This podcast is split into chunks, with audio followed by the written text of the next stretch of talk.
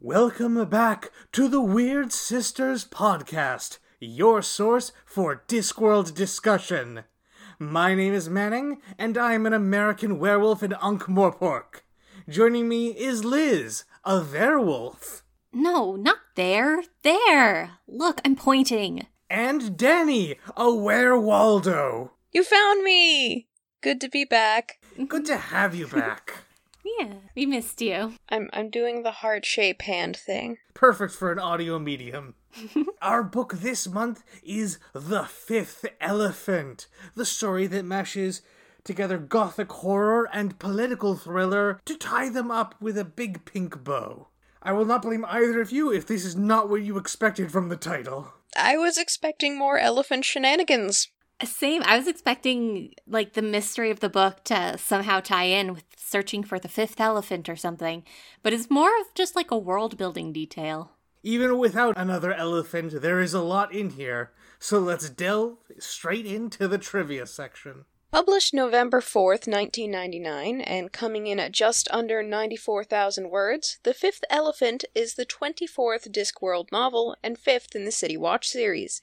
The title is a reference to the concept of the fifth element, which, apart from being a movie by Luc Besson, is a theoretical form of matter before the four classical elements of earth, air, fire, and water. The scone of stone is a reference to the stone of scone, an object that has been traditionally used in the coronation of Scottish and British monarchs. The term Low King for the ruler of the dwarves is a reference to the legendary High Kings of the British Isles inverted for a subterranean culture. Brian Bloodaxe, the first Low King of the Dwarves, is a reference to Brian Bloodaxe, a computer game published in 1985 by The Edge Software. The Three Sisters in the Cherry Orchard are a reference to several plays by Anton Chekhov, namely Three Sisters, The Cherry Orchard, and Uncle Vanya.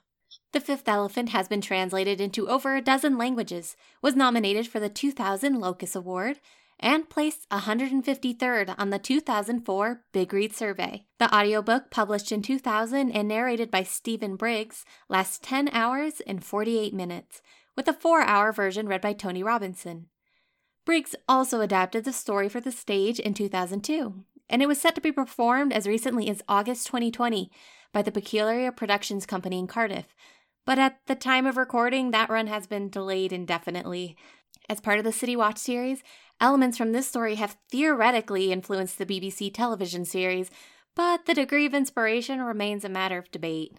As for if we're ever going to cover the show on this podcast, I've decided to hold that hostage until we meet the $200 bonus episode mark on our Patreon. Pay the ransom. Need a little bit of encouragement. yeah. Our tale begins with a convoy of cargo wagons bringing goods and materials from the mysterious land of Uberwald to the massive city of Ankh-Morpork. Little do the drivers know that they have a sinister stowaway sleeping among the barrels of imported fat. They have more pressing concerns, namely that the City Watch has created new rules and regulations concerning the flow of traffic enforced by Sergeant Fred Colin. This part of the story, I can say with near certainty, is a reference to the 1998 British television series The Clampers, which was a reality show about parking enforcement workers who would clamp illegally parked cars. What?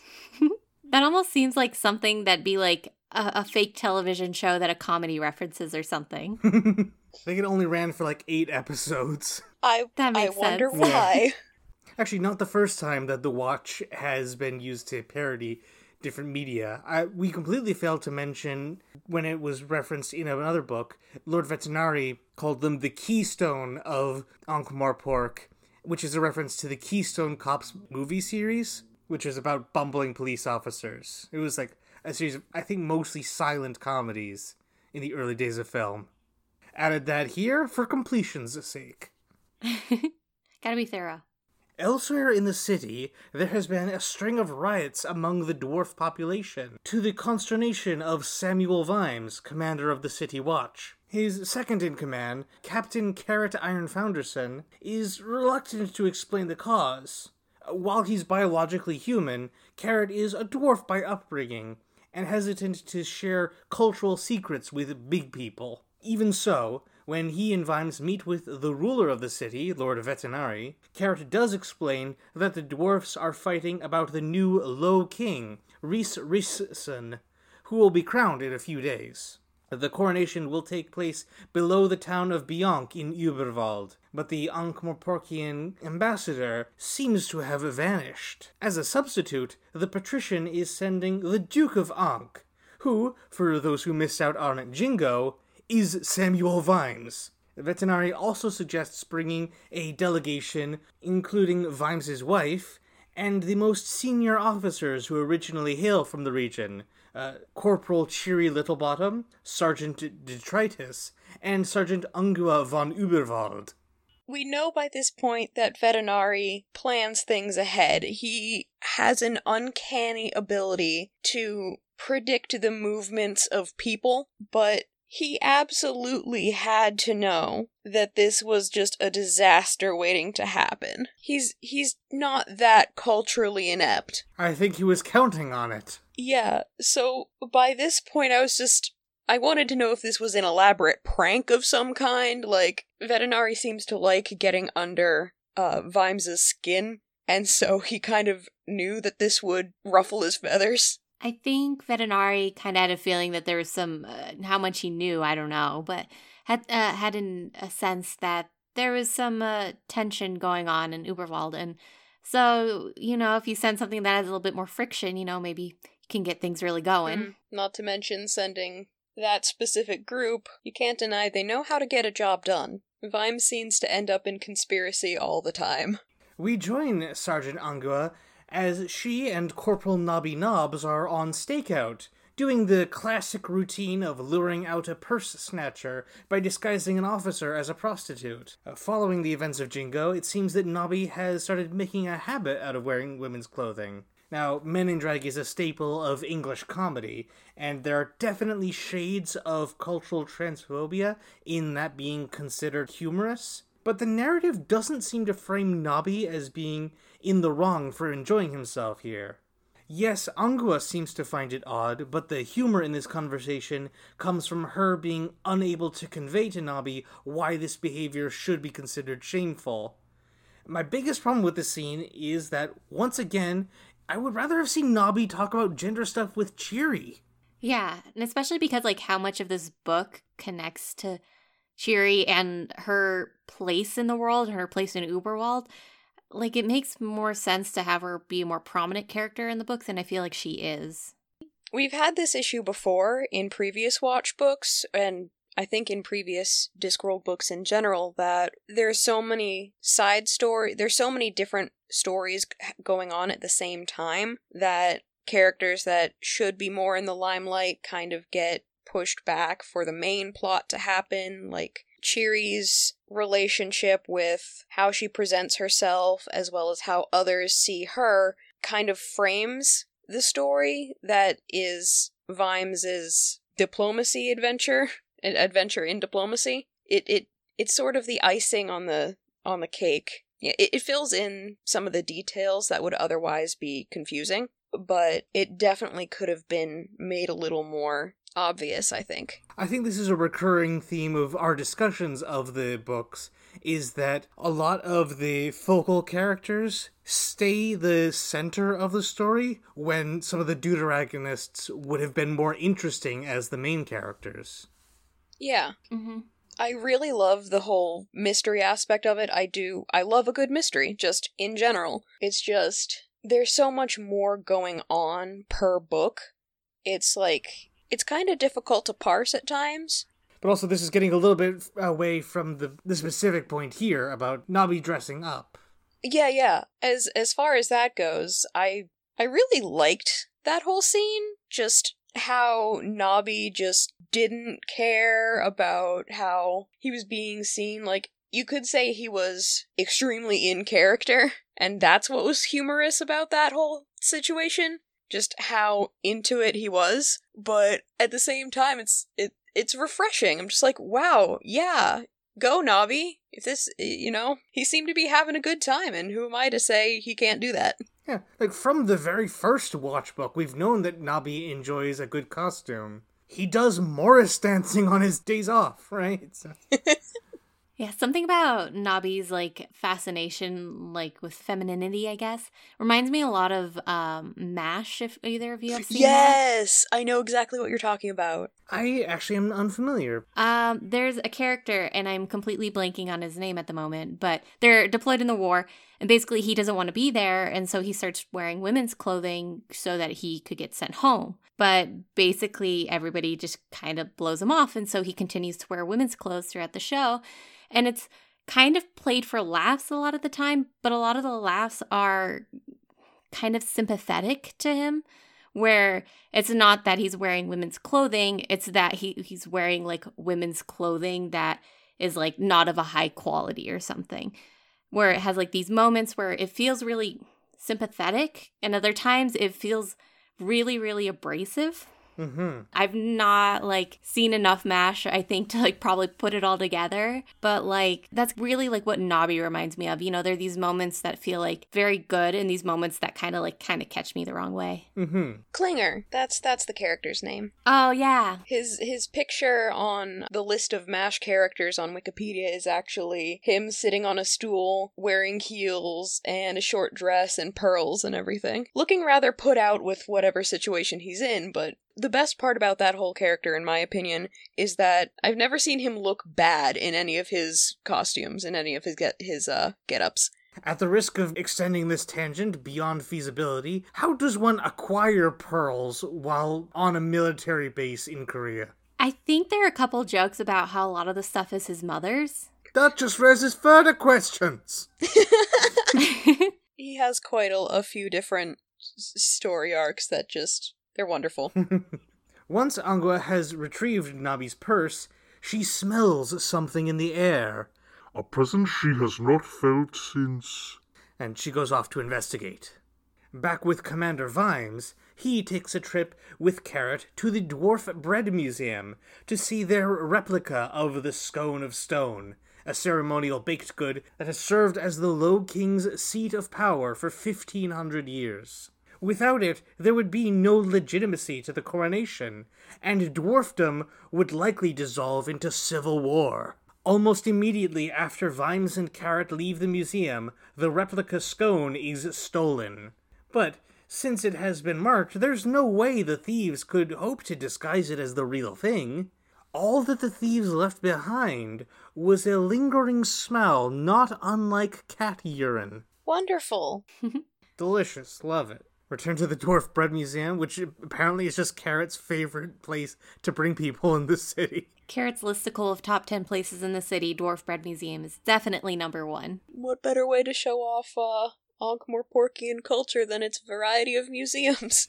As Vimes prepares to head out for Uberwald, he talks with his wife, Lady Sybil Ramkin, who mentions that she went to finishing school with Lady Serafine von Uberwald, matriarch of the large von Uberwald werewolf family, and mother to Sergeant Angua. The commander also gets advice on dwarf traditions and mannerisms from Sergeant Cheery, who is nervous about returning to the old country, but determined to do her duty. Uh, for the benefit of those who don't remember Feet of Clay, Cheery Littlebottom is a dwarf who is basically credited as the founder of the dwarf femininity movement, which has caused a certain amount of consternation among dwarves who think that basically there should be the gender, instead of the gender binary, the gender unary. Any dwarves that appeared in previous books and identifying openly as female are. Eh, don't worry about it. The delegation is also joined by a clerk named Inigo Skimmer, who provides Vimes with a dossier on Uberwald. And before they leave, Vimes gets a report on the murder of one Wallace Sonky, proprietor of a condom factory. Kind of weird that Discworld just like has all these relatively modern things, right? Like they got pizza, they've got condoms, they've got a lot of stuff. Yeah, it feels very refreshing compared to how a lot of fantasy novels handle, you know, history and progress, where it feels like the world kind of just exists in a stasis for like millennia. To be fair, the real world history, especially in Europe, did sort of stay in more or less technological stasis in, from the fall of the Roman Empire to the Renaissance. Like, it's not actually quite that cut and dry. The real world history is always more complicated than the fiction, but it's not unprecedented. Yeah, it's just it's really nice to like have I guess what we'd co- probably consider like luxuries in, you know, this fantasy world and it's not like just reserved for the like super wealthy or something, you know? Yeah. Hold on to that thought. We're going to come back to it in just a minute. Yeah, it's just it's entirely unique as its own genre, I'd say. It's not high fantasy. It's it really having that mishmash of times and technology and everything throughout the various cultures in Discworld. It, it it just makes it so itself is the only way I can really describe it. There's there's nothing quite like the Discworld. Mm-hmm. Yeah. I've seen uh, a few people, especially when it comes to this book, talk about Pratchett's ability to create a world that feels grounded in itself. It feels real. Part of that was accredited to the scope.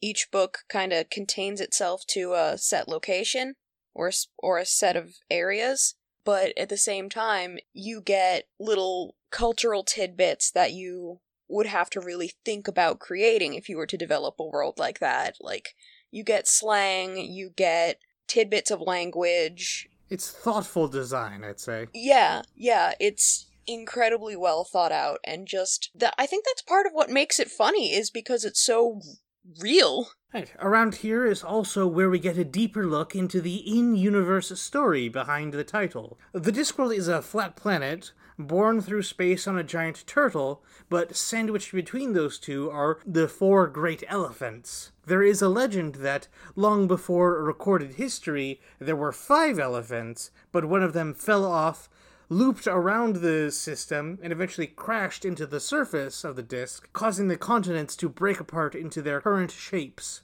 The fat that is dug up in the mines of Uberwald is from the elephant's remains, so they say. Either that, or it's the result of some ancient natural disaster, causing huge populations of animals to be turned into a sludge that can be put to a variety of uses. That sounds familiar. Yeah, I did not pick up on this being an analogy for oil when I first read this. I mean, I think I got like an inkling of it, but I know that I, I, I think probably somewhat subconsciously I wanted to take it very literally as fat because I found that more fantastical. I mean, it is literal fat. Mm-hmm. It is analogous to oil in Round World, which adds a whole nother layer to conversations that come up later on in the story that if you're not thinking about that metaphor seem oddly heavy for the conversation that it's a part of once that, that connection was made for me, uh, it made that make a lot of sense. And it's like, oh, right, because people tend to call oil like ground up dinosaurs, but it's really semi fossilized plankton, I think. Yeah, uh, algae and bacteria. Mm-hmm. What the fat then is, is just taking what people tend to use as a descriptor for oil. And it's turning that on its head, which is very clever. I would not have thought of that, mm-hmm. but I'm not Sir Terry Pratchett. Mm-hmm. While Vimes and associates travel to Uberwald by coach, the murder of Wallace Sonky is investigated by Constable Reginald Shoe, civil rights activist and zombie. Shoe learns a few things from Sonky's assistant.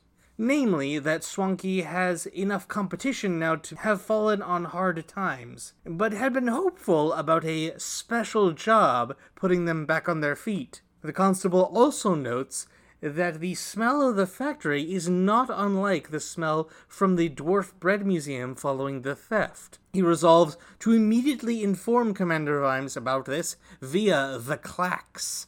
This is a major new development for the Discworld uh, semaphore towers to facilitate high speed communication across long distances.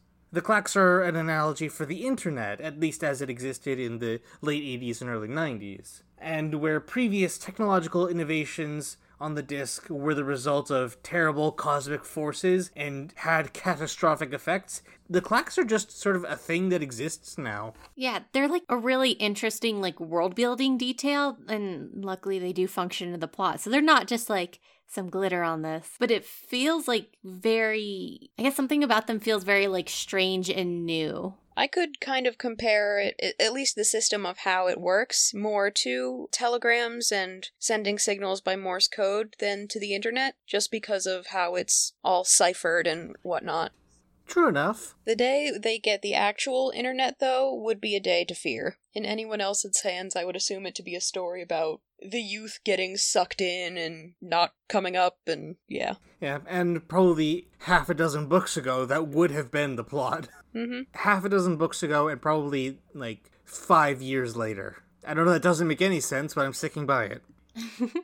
Fair. Sure. Back at the Watch headquarters, Captain Carrot receives a personal message from Angua. After reading it, he immediately resigns from the Watch and goes to find her, leaving Sergeant Colon in command. It's interesting because Carrot was notably level headed when Angua was kidnapped in Jingo, so this is kind of uncharacteristic behavior for him. Yeah, the one thing I like uh, really liked about this book is I feel like we got a bit of a window into both Carrot and Angua's relationship and Vimes and Lady Sybil's relationship that we haven't really had up to this point, and I feel like it helped kind of put some things into context for me. While Colon almost instantly breaks down into paranoid tyranny, Carrot finds Gaspode and persuades the dog to help him track Angua out of the city. Introduced in moving pictures, Gaspode the Wonder Dog has human like intelligence and can talk as a result of magical mutation, keeping everyone up to speed. You never know which episode is someone's first. Yeah, we gotta cover our bases. Along the way, Gaspode and Carrot find that a small village has caught a wolf. Through Carrot's uncanny charisma and Gaspode's ability to communicate with canines, they help it escape. Before they part ways, the wolf tells Gaspode, and by extension Carrot, that the wolves in the area are none too happy about Angua. Wolves don't like werewolves any more than people like werewolves. This part here, along with a section later where Angua talks about how being a werewolf isn't the same as being like either a wolf or a human, it really reminds me of how some of my friends have described being bisexual, facing prejudice from both gay and straight people. I think I've brought this up before, but it like it really came through strong here. Yeah, totally. And as a bisexual person, like there's some amount of like an internal conflict because of those like outside pressures that you end up internalizing. And I really sympathize with Angua when we get to see those parts of her. For a book written at the end of the 90s, that's like a very modern thing. Mhm. I've heard people talking that way like this year. Yeah, it is remarkably nuanced and thoughtful, I think. And I'm sure like you could probably like extrapolate it to a whole lot of like other, you know, states of being where you feel pulled between two separate things. But like personally like this is just like where it really like hits home for me. Yeah. To go into the like real world thing, I wish that bi people, gay people, and straight people could understand that the real enemy is capitalism. Yeah. Stop this infighting. Eventually, the trail leads Carrot and Gaspode into the mountains, where Carrot passes out from cold and exhaustion. As a pack of wild wolves close in around them, Gaspode prepares to be torn to shreds defending Carrot, when one of the wolves reveals herself to be Angua. Elsewhere, Vimes and company are on the road to Uberwald when the commander notices Skimmer getting increasingly nervous. Suspecting the worst, Vimes goes through the clerk's belongings and finds something very upsetting before slipping out of the coach just before they are ambushed by bandits. Vimes, Sybil, and the other two officers manage to escape, leaving Skimmer behind. Eventually, they arrive at an inn where Skimmer rejoins them, having dispatched the bandits on his own. As Vimes suspected, Skimmer is an assassin, sent by Vetinari to act as a bodyguard. Vimes is irritated since he dislikes assassins on principle, partially because they keep trying to kill him. Understandable. And doubly so because Skimmer is in possession of a concealable mini crossbow, which not even the Assassin's Guild will permit within the city limits. As well as uh retractable palm blades that kinda slide out from beneath the wrist. Yeah, it's weird how Terry Pratchett manages to parody Assassin's Creed years before those games came out. Exactly. exactly. Because from our our future brains, we're like, aha, so that's what it is, but the timeline doesn't match up. no. Yeah, it's like, oh, wait a second, I know what this is. But also, with the way they described the like one-shot mini crossbow, it almost felt like they were the- describing the Gonne from Men at Arms. Did either of you get that vibe? Mm, not quite, because I was firmly in the it's a crossbow thing, but Yeah, I don't know if I picked up on that, but it I, it's been a hot minute since I read that part, so I, I might be blanking on it a little. Yeah. Well, it was. They were a little bit vague on what the weapon was at first. It is eventually clarified that it is just a crossbow. The way Vimes reacts to it, and Skimmer mentioning that the Assassin's Guild doesn't allow it, it seemed connected, even though I know it wasn't. Yeah, it, kind of feels like it's treated like with the same level of reverence that the gun was. Or what's the what's the worst version of reverence? Dismay. Horror. Horror. Yeah, there you go. That's much better than mine. to compare it to something else, it seemed to me like it was a similar reaction from the public when uh, it became knowledge that it was possible to 3D print a gun. It was it's still an incredibly dangerous uh, contraption. There, there is risk of it being unstable, but it, it felt that's what it felt similar to to me. So, the next morning, the five of them get back on the road to Uberwald, but are soon stopped by a small army of dwarfs who want to search the coach. Vimes tries to blunder his way through communicating before Inigo steps in with the proper paperwork, denoting their diplomatic immunity, and the dwarfs let them pass.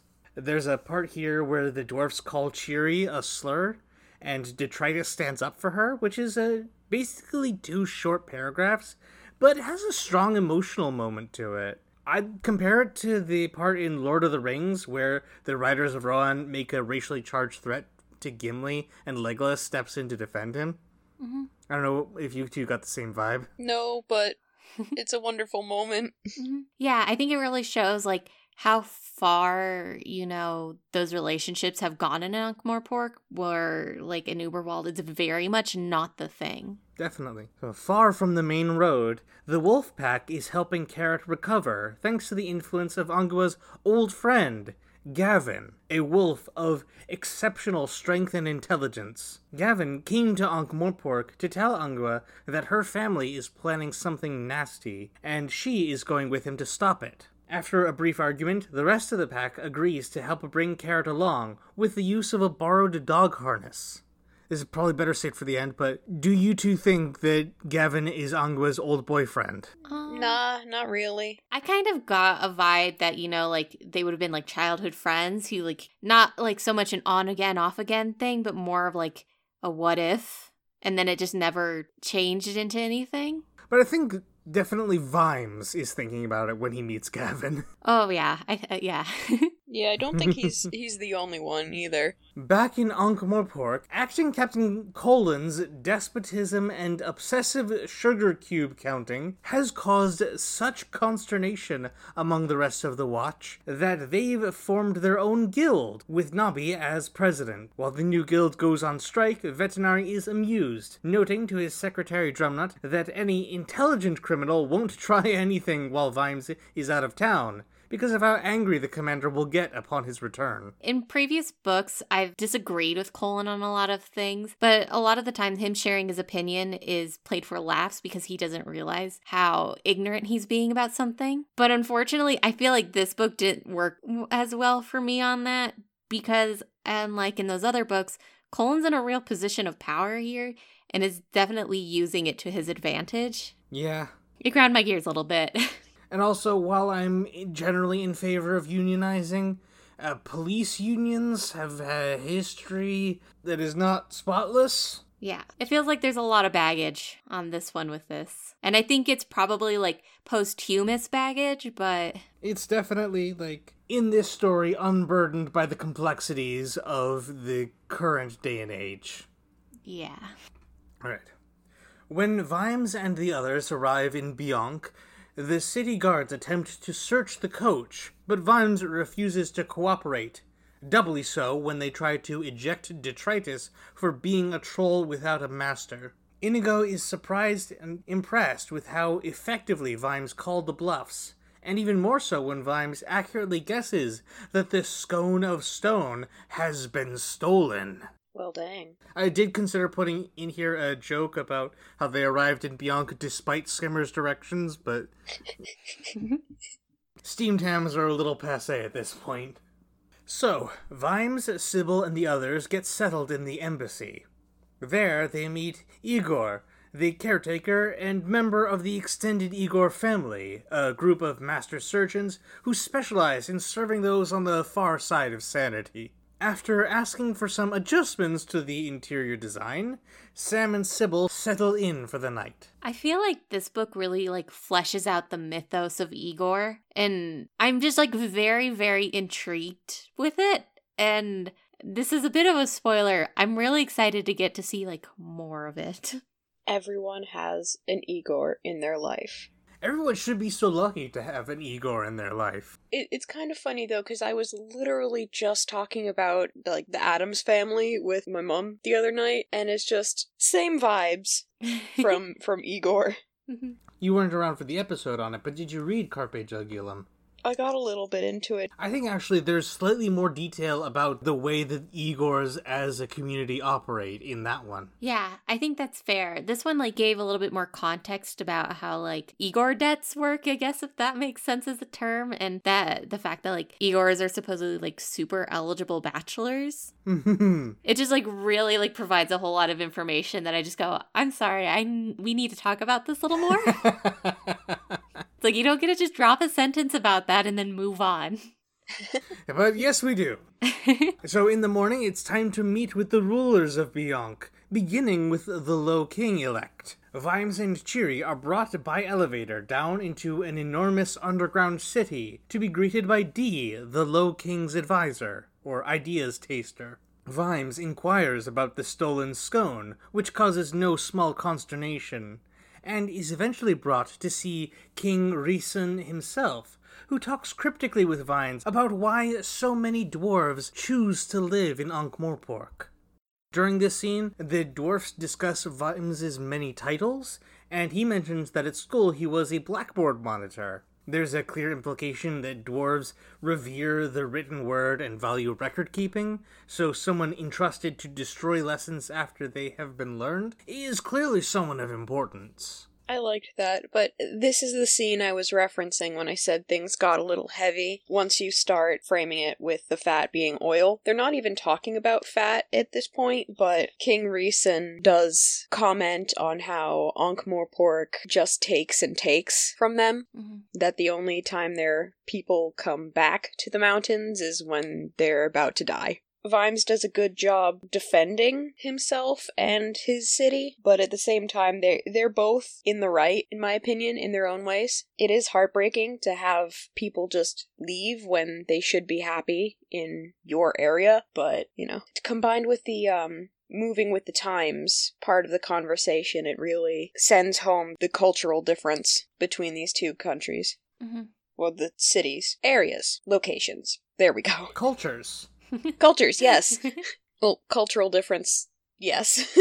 okay, I'm sure that'll make sense in some way. And it does call back to, or call forward, I forget if this has already been mentioned, but I think it was Angua describes Ankh-Morpork as a great melting pot that melts one direction, mostly towards human. Hmm. Yeah. You get accepted no matter what shape you are, as long as you behave in a way that the humans, like, recognize as acceptable. Yeah. This book touches on like these really complicated and deep sociological issues that they're very very heavy topics, you know, and obviously they don't get into them very deep in this book, but you know, watching your young people at the prime of their lives leave to a different country only to come back when they're old and ready to die, that's a super frustrating and complex thing. It it definitely was a scene that was meant to mean something. It was meant to be like a, a turn towards the camera. This is what's this is what it is. It also kind of feels like, since it wasn't the core theme, like with previous books, especially in the Watch series, we get those more political theme set.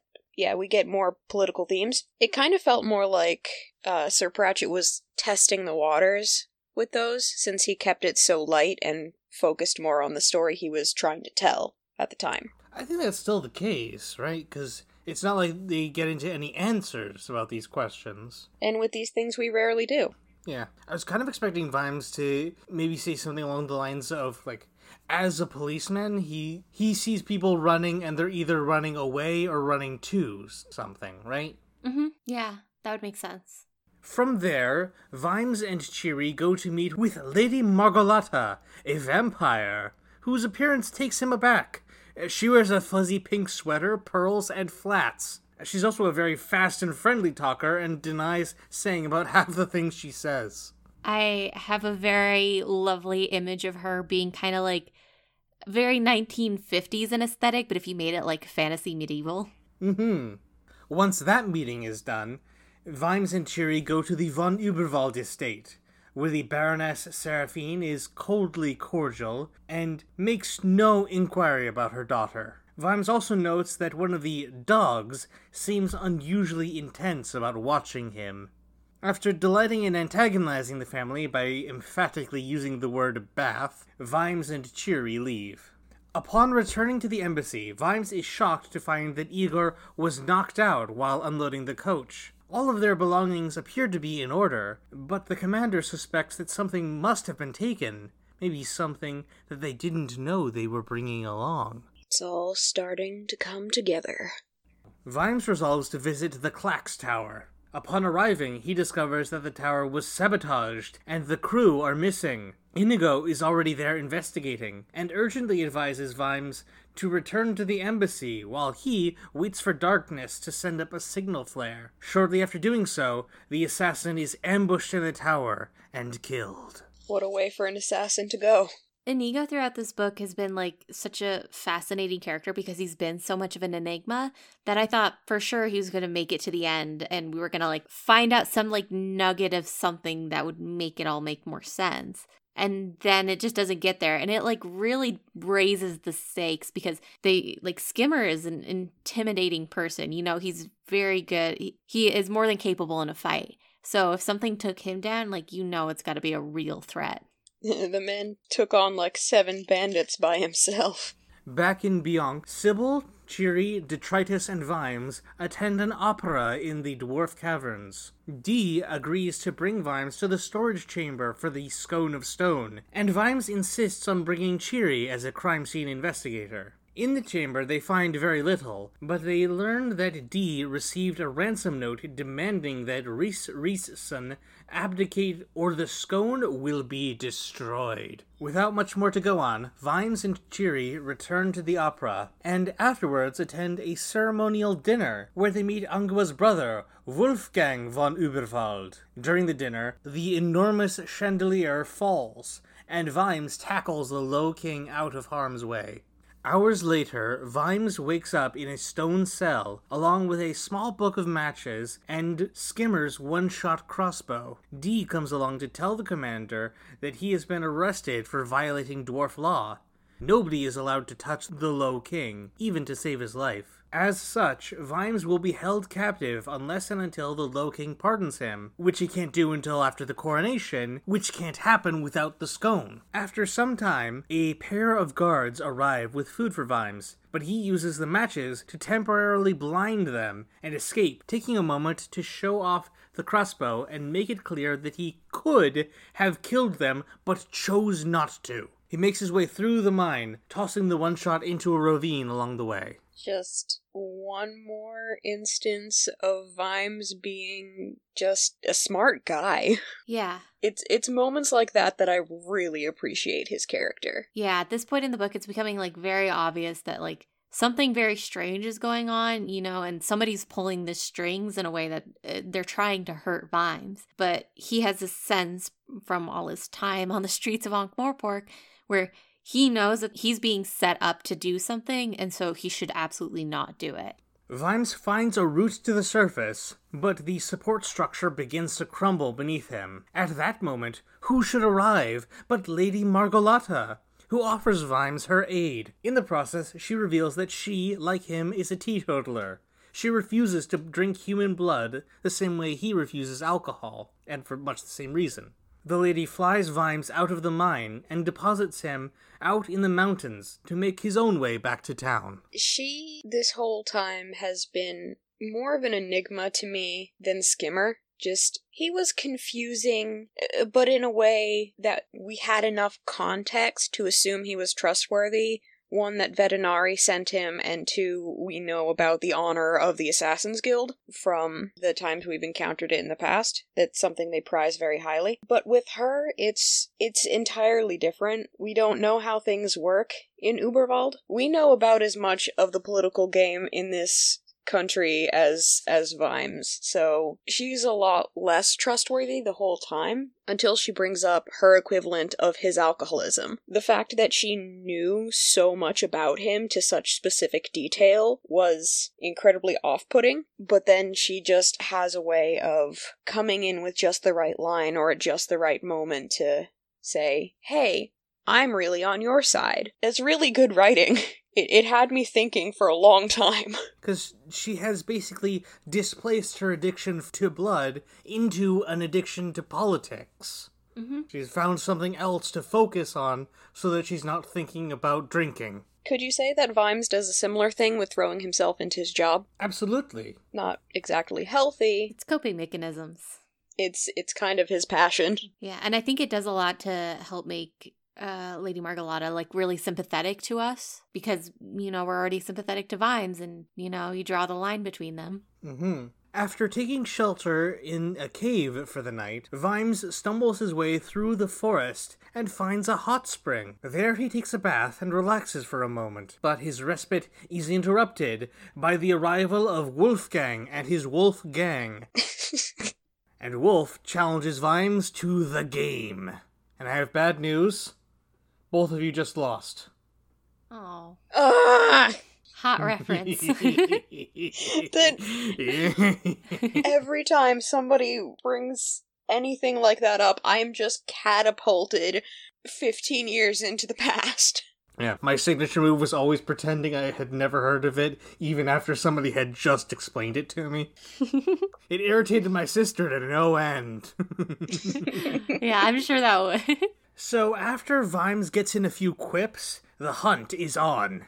He has to run back to town, and the wolves will chase him. Along the way, he meets a trio of sisters who tend to an orchard, and they provide him with slacks and an axe. Slacks and Axe coming to CW this fall. Y- yeah. Further along, Vimes arrives at a river where he finds a boat and rows it out before falling from the inevitable waterfall. Sharp rocks at the bottom. Most likely. Bring it on. At the bottom, a werewolf attacks him, but he takes advantage of their post transformation confusion to bash their head on the rocks and flee. Oof. During this sequence, Vimes is accompanied by Death, who says that he started showing up when people might die. This actually harkens back to The Color of Magic, when Death just sort of poked his skull in when Rincewind was in a near him situation. Yeah, I think it does a lot to like we're already familiar with Death as a character, so it does a lot to add to the tension without spoiling anything. Yeah, it was it was definitely a no, no, they wouldn't. They wouldn't. Not now.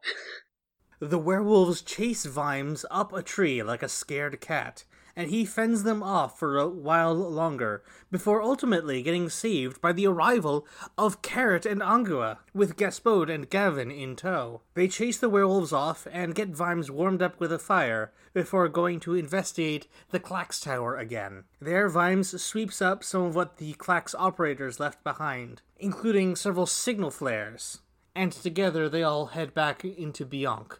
At the embassy, they speak with the captain of the guard, who reveals that while Cheery and Detritus acquiesced to house arrest, Lady Sybil was taken by the Baron von Uberwald, and Vimes is disgusted when the captain gives the Nuremberg defense. The commander orders Detritus to kill the captain, and Detritus refuses, which Vimes explains as proper watch behavior. In the Baron's castle, Sybil is fuming at her semi polite incarceration. The narration reveals that she never actually liked Lady Serafine, because the werewolf was one of those people who assumed that a large and kind hearted woman like Sybil must also be stupid. So when Vimes arrives and Sybil hears the shouting, she quickly escapes out the bedroom window. After Detritus blasts the doors apart with his siege weapon shotgun crossbow, Angua leads the watch officers through her family home. They confront the werewolves, and Carrot ends up fighting Wolfgang. Then Gavin intercepts, with Gaspode going for Wolfgang's vulnerables. The melee sends all of the Morcanid members falling from the parapets into the river. Without Wolfgang as her muscle, Lady Serafine hands over the Scone of Stone, which she and Vimes know is a forgery made at Ankh-Morpork. Vimes brings the forged scone back to Bonk, and has some trouble persuading the dwarves to let him bring it to the king, until Sybil sings a relevant aria from the opera they attended the other night, reminding the dwarves that it was in circumstances much like these that the scone was first forged. Forged as in smelted rather than faked. So it's forged, forged. Yeah. Eventually, they bring the scone to the Low King, despite Dee's objections, and even the king's political rival declares it to be authentic. King Rhys brings Dee back into the room and makes them swear on the scone about what happened, eventually forcing Dee to reveal that they were behind the conspiracy to unseat the king, ultimately because Dee is furious about dwarves like Cheery living as women, because she wants that too. She meaning Dee here. This is really a moment where, like, you know, it's kind of like everything just paused for a breath. And it's just like, oh. I had to actually put the book down for a few minutes and just think through the situation because I know some people would immediately jump to her jealousy is entirely misplaced and, you know, why didn't she just join in? When really it's a lot more complicated than that. Dee very firmly believes in tradition and has been raised like with everything that it is entirely ingrained in her being. She knows who she is, but that doesn't mesh well with what she believes. And then on top of that, it's kind of like that older generation getting angry because the younger generation is able to freely do things that they wish they could have done or were too afraid to, or again, culture had told them they couldn't do, and they're just taking it out on the wrong people. It's it's more tragic to me than anything. Yeah. And while there is kind of a cliche of the repressed gay homophobe, I think that the text does very much convey exactly what Dee is feeling even if it's not explained explicitly, but just through representing it in the circumstances. The the trope is more often, you know, I do mean things to gay people because I'm gay and you know, like I yeah, it's like it it wasn't like that this time around. At least that's not how I read it. It doesn't feel shallow is the thing. Yeah, it, for Dee, it was so easy for me to picture her like on the brink of tears with with those lines. Yeah, and I think the m- moments we've gotten to see with Cheery so far really help put into context what trying to essentially transition would be like for Dee and why it just feels like it's not really an option. The other thing I do kind of want to bring up with in regard to Dee is that putting her in the same boat as Cheery isn't an excuse for her actions it also planted that seed of hope that she can find now that she's admitted it aloud, especially in front of people, that she can accept herself more and change as a person. It's never too late for a character to change. Or a person in real life, whether it's transitioning or just living as yourself. For for me personally, it took 20 years for me to finally be comfortable with myself and stand up for who I am. It's sad but also hopeful And it's probably going to be one of those scenes in this series that's going to stick with me the most. Right right up there alongside equal rights. I can be both or I'll be neither. I just appreciate this this series so much. Yeah. Mm-hmm. So Dee is arrested, and Cheery goes to comfort and or interrogate her. Uh, King Rhysson sends the other dwarves out of the room to chat with Vimes and Sybil about the actual crime. The real scone hadn't been stolen; it was destroyed, ground up into powder, and mixed with the sand on the floor of the storage room. But that wasn't even the original scone, just the latest in a long line of reproductions. The object is less important than the ideas it represents, but each replacement is still the true scone. There's a whole bit about the ship of Theseus metaphor in here. Just swapping out the parts of a thing doesn't really change the thing. Mm-hmm. From there, a Lady Sybil takes over negotiating a favorable trade deal for Ankh-Morpork's rates on fat from the mines, as Vimes's adrenaline rush finally wears off and he succumbs to sleep. he deserves it. Yeah, he, he needs a nap. Also, just the last third of this book like, has a series of Lady Sybil finally getting to do stuff. And I'm so happy about that. Yeah, I feel like uh, this part specifically really shows like you know what her experiences up to this point have given her and it's this ability to very much adapt and to make these like quick fire negotiations in a way that doesn't seem like it's a negotiation necessarily. I, for one, absolutely loved the line where Vimes was like, he was kind of contemplating the different people on his side. At one point, they were talking about how Angua was like ready to snap, but then he looked at Sybil and was like, oh, she's a loaded weapon ready to fire right now.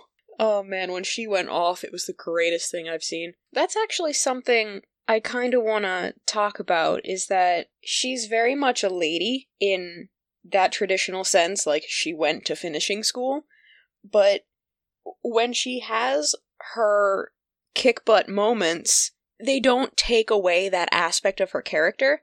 Like normally you see badass or, you know, the, your traditional strong, I don't want to say traditional, your usual strong woman character is they're removed from their setting and usually taught to fight physically, but it's so much more satisfying, I think, for her to own herself, like own who she is, and use that.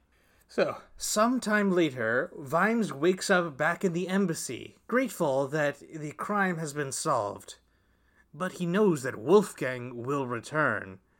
And return he does, mauling the embassy's Igor in the process. Vimes takes a signal flare and pursues the werewolf, confronting him in the town square. When Wolfgang resists arrest and attacks, Vimes fires the rocket, and Wolfgang's dog-like instincts compel him to catch it in his teeth, where it explodes and puts him down. There's a bit in here talking about how Vimes could have delivered a snappy one liner, but didn't, because then he would have to admit to himself that what he did was murder. I think it, it really puts it in juxtaposition to a lot of series that focus on police or police like characters where you know they just get to be cool and tough and the like ramifications of their actions are like never examined with any like thought Yeah, one particularly shiny facet of propaganda. And as as far as Wolfgang's resisting arrest, it was made extremely explicit. Like Vimes was talking to him, just like are you, like asked him, "Are you resisting arrest?" And Wolfgang was like, "Yes, cuz I think you're dumb." And notably, he committed the crime that Vimes is trying to arrest him for in the embassy, meaning that it is legally in Ankh-Morpork territory. So Ankh-Morporkian laws apply. there is also a part about his not knowing how that law works, which they uh Vimes and the captain of the Bonk Guard, they kind of came up with an excuse. We also see the coronation, during which the Low King implies that they are actually the Low Queen. And then the business in Uberwald is done. Sybil reveals to Vimes that she is pregnant, and they resolve to take a leisurely trip home so they can have some actual vacation. Uh, Carrot, Angua, Detritus, and Cheery head back to Ankh Morpork, where Carrot leverages the open secret of his royal blood to remind the striking watch officers of their duty and relieve Colon of command to everyone's relief. and so, that was the fifth elephant. What'd you think? Congratulations to Sam and Sybil. That was a uh, welcome surprise. I think this is a really strong book in the series. It really strikes the balance between like humor and light fun and also this like really serious drama. And I, I think the setting like works really well for the tone the book has, where it's like this mysterious gothic horror and you're in a place you don't know with people you don't know and you've got to uncover this like this whole conspiracy that's going on and nobody knows it yet. This book slaps. Yeah. There's a lot going on, but it's pretty much all bangers. Some of this could have been probably spun out into multiple books. Like, the Dwarf Conspiracy Thriller could have been a book in itself. And the evil werewolves, who are functionally Nazis, that could have also been a book by itself. Admittedly, that, that might have been just Carpe Jugulum again. We just had a book about vampires, and this is kind of a book about villain werewolves, but it's mostly about dwarf politics.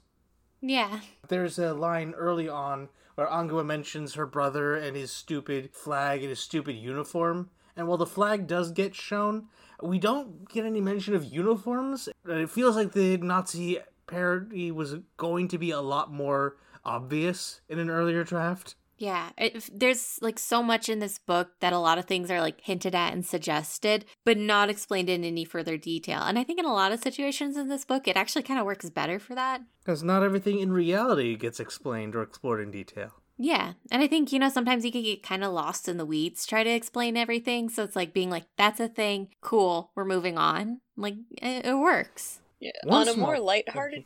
Oh, Mm-hmm. what were we saying? I was just gonna make a dumb joke about how we didn't get an Uberwaldian equivalent to Cut-Me-Own-Throat Dibbler. Ah, that would have been great. Yeah, probably like stake me own heart dibski. Yeah, that seems about right. on a on a more lighthearted note, I think that the the ending there with uh Carrot pulling rank in order to get Colon out of his downward spiral, I think that scene actually helped his relationship with Angua because of her her comment about him hiding his claws. From what I remember of the previous books, she gets upset with his constant cheeriness because of how he shows it to everyone and it there's there's hardly like there's nothing special for her in her mind but it kind of this sort of shows that he does have more sides to him. He just chooses not to show them. He he he chooses his face very carefully and that's his one of his greatest strengths That actually brings me to uh, Angua's big dilemma in this story is sort of framed as not quite, but it's kind of presented as her choosing between humanity and wolfishness, with the parallels between Carrot and Gavin. And it's kind of obvious that she's going to choose humanity because she's a great part of the watch, and it'd be difficult to imagine her leaving at this point. I don't know how much we're expected to be worrying about her, like, deciding to stay in Uberwald or anything. Yeah, I think, you know, the stakes are maybe a little vague on uh, her like internal conflict. I think it still kind of works, at least for me personally, because, you know, as we mentioned earlier, the whole treating it as an allegory for bisexuality and how that leads to like an internal conflict. I feel like that's where a lot of the strife in her and Carrot's relationship comes from because she feels that tension within herself and she's unhappy with it and she doesn't know how to be okay with that tension.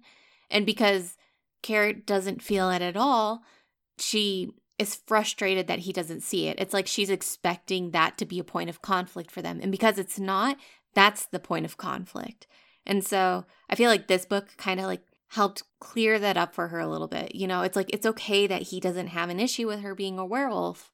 And he knows what they're getting into. And, you know, they have a short, intense discussion at the end of the book where Angua basically says that if she ends up turning into something like Wolfgang, that Carrot needs to put her down. And she wants it to be Carrot instead of anybody else because she knows and trusts him. Yeah, I sort of read it as an if the if a situation arises where you ever have to turn on me, then I'll know that I've gone too far and probably des- and deserve it. I mean, I think that's a fair way to read it too, because it's left fairly vague. You know, it's just if something like that happens. But I feel like it does kind of resolve some of that tension for her. And with the lack of trust she displayed for her family, it was really nice to just see that she she's not as standoffish as she makes herself seem at times like she really has integrated into the watch as as a family dang she suffered so much loss in this book but also got closure, I think, on a lot of things. On a different relationship, Sam and Lady Sybil, it's made clear that they do love each other. Now, where would you put Sam Vimes on the husband's tier list, with one being Homer Simpson and ten being Gomez Addams? Ooh. I mean, it's hard to compare to Gomez Addams. I think he's uh, sitting somewhere around the middle. You know, you know, Vimes is not as attentive and compassionate as maybe he could be. Um, that's almost why he and Lady Sybil work in kind of a way. Like, yeah, it gets pushed too far, and she probably would appreciate it if, you know, he was around more often. But it feels very much of like their rhythm with each other that, you know, the watch is part of who he is. I feel like that was a part of Sybil's own character arc in this book, and I'm so glad that she had one. She's so cool. Was a lot of these books I can I just always gravitate back to the themes of finding your place and even with Sybil it's like her arc was coming to terms with with uh her husband as he is and personally I would put Vimes at like a seven, six, seven thereabouts they both understand each other that like this is something we don't need to fight about it's just who we are Yeah, I'd put him around a six just because he lets watch business get in the way. And, like, even when he is making time for her, he's not always paying attention. Yeah. Mhm. But also, like, there's no hostility towards each other, right? They know and accept one another. I think that showed the most clearly when Sybil told him to stop thinking politics and start thinking like a cop, where she was like, No, no, no, I know this is what I ask of you a lot, but I need the other side of you now. Yeah. hmm This book provides a lot of context on the relationship because, you know, obviously these aren't romance books necessarily, so we don't get to see a lot of their interactions with each other. But that scene where they're laying in bed when Igor's taking down all the like mounted animal heads on the wall, they're basically taking guesses at what they think each animal is based on the sounds. I feel like it shows this like deep sort of intimacy that you get when you know somebody really well, that you instantly are just like on the same page about something. And it's just a very small, tender moment, and then it passes, and you know, it feels very natural. Uh, going back to what you said about Sybil's character arc, Danny, I think it's definitely that she gains a little bit more uh, self confidence. hmm Uh, Feeling like she can articulate when something is not right. She finally confronts Lady Serafine. Incidentally, is interesting because her name is Hebrew in origin, but she's kind of a Nazi. Uh, Sybil finally admits to herself and to her that she does not like this lady. That that's a point where you can see that they learn from each other. With Vimes is like, okay, I need to be subtle sometimes. And for Sybil, it's I can speak my mind. So I try and find some sort of thesis for each of these books, and I didn't really write it down this time, so forgive me if it's a little scattershot. But I think there's a clear theme of identity in this story, and how an understanding of self is the cornerstone towards agency and true feeling of worth. Mm. Yeah. Dee is primarily motivated by a feeling of worthlessness in the face of an inability to self actualize. Wolfgang is, it's implied, motivated by feeling inadequacy because he knows that he was never able to outfight Angua, and so that lack of confidence makes him delve ever further into this idea of strength as a measure of worth by taking it out on people who are not as strong as him. Sybil's arc, as we mentioned, but also Cheery embracing her femininity, but also dwarfishness and how important that it clearly is to her. There is power in understanding yourself and embracing that. There's like anything else we wanted to go over before getting to the conclusion? I think I'm good. I liked this book a lot more than I than I thought I did when I finished it. Literally this this discussion tonight has helped me realize exactly how much I love this book in particular. we never think a Discworld book is perfect, but this one rocks. Mm-hmm. it's got a lot of really strong beats. I think that brings us right up to the end. I want to thank both of you for joining me in this conversation. Yeah, thanks for having us. Heart hands.